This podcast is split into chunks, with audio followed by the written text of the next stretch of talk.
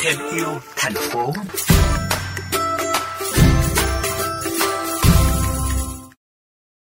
Con xin chào ông Bảy.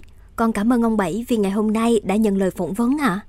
Ông Bảy có thể cho con biết là từ đâu mà ông Bảy lại có ý tưởng biến vỏ cừ tràm thành phân hữu cơ sử dụng cho cây trồng không ạ? À? à, hồi xưa ông Bảy làm trong nhà máy đó, cái nguồn nó nó dồi dào, không ai tiêu thụ hết, thì ông ngoại mới lấy ông lấy đem về, đem về tính làm chất đốt để mình bán cho lò gạch thôi. Mình mới làm một cái à, máy ép với một cái máy sấy để mình sấy cho nó ấy lại nhưng mà cái nó không thành công. Thì nó không thành công đi rồi bắt đầu để qua một năm. Một năm sau nữa thì mình thấy cái vỏ tràm nó có bị uh, con sùng nó ăn á nó ăn nó ỉa ra thành phân đó. Rồi bên cạnh đó nữa là mình thấy ra là là nó, nó ỉa ra thành phân là cái đó mình bón cây được. Rồi mình mới có ý tưởng ý tưởng là bắt đầu cái mình mới chế được một cái máy để mình sai mình sai cho nó nhuyễn ra đặng đặng lại cho nó mau phân hủy mình mất khoảng bao lâu cho quá trình sản xuất thành phẩm loại phân bón từ vỏ cừ tràm này ạ? Từ đầu tới cuối là phải trên 2 năm á, phải trải nghiệm trải nghiệm như vậy. Rồi bắt đầu mình học hỏi một người một chút. Ông kỹ sư Tùng rồi mới hỏi họ trao đổi các kỹ sư khác.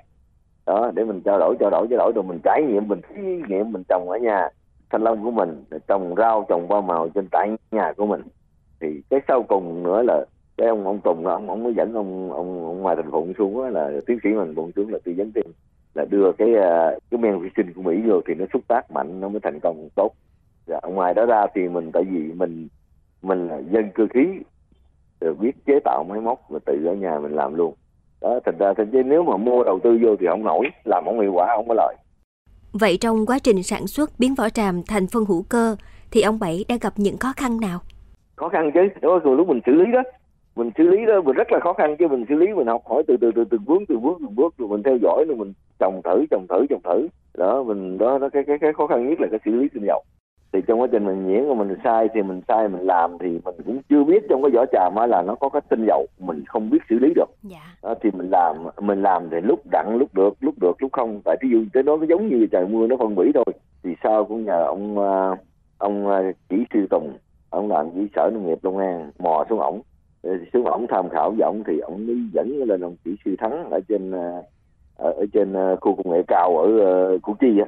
Dạ. ông mới chỉ cách mình xử lý cái uh, tinh dầu của cái vỏ tràm bắt đầu mình về mình mới bằng còn mới xử lý. Thì mình xử lý xong là bắt đầu cái mình mình mới uh, ông chỉ cách mình vô men. Tại vì trong trong cái vỏ tràm nó có tinh dầu thì mình vô men nó không ăn được. Khi mình xử lý hết rồi hết cái tinh dầu á thì cái men nó ăn nó mới phân hủy thành phân hữu cơ Vậy có khó khăn nào về kinh tế hay không ông Bảy? Thì cũng có chứ, trời đầu tư vô rất là nhiều tiền. Để đầu tư vô cái phần mình chế tạo máy móc là chế máy uh, máy đảo phân nè, chế máy đóng gói nè. Thì cùng mình cũng cũng có đi uh, cũng đi mượn thêm để mình làm. Đó thì nói chung là còn cái dàn xe thì sẵn ở nhà mình có sẵn rồi. Dạ. Nếu mà đầu tư hồi ban đầu thì không thể nào làm nổi là nó không hiệu quả Bên cạnh những giá trị dinh dưỡng cho cây trồng, thì việc tạo phân bón hữu cơ từ vỏ cừ tràm sẽ có ý nghĩa như thế nào đến với môi trường vậy ông Bảy? Cái này nó bảo vệ môi trường rất là tốt, mà mình mình xử lý cái vỏ này là, là mình bảo vệ vừa bảo vệ môi trường mà mà không ô nhiễm môi trường mà nó được có lợi cho bà con nông dân. Dạ, con xin cảm ơn ông Bảy đã dành thời gian để chia sẻ cùng Mekong FM.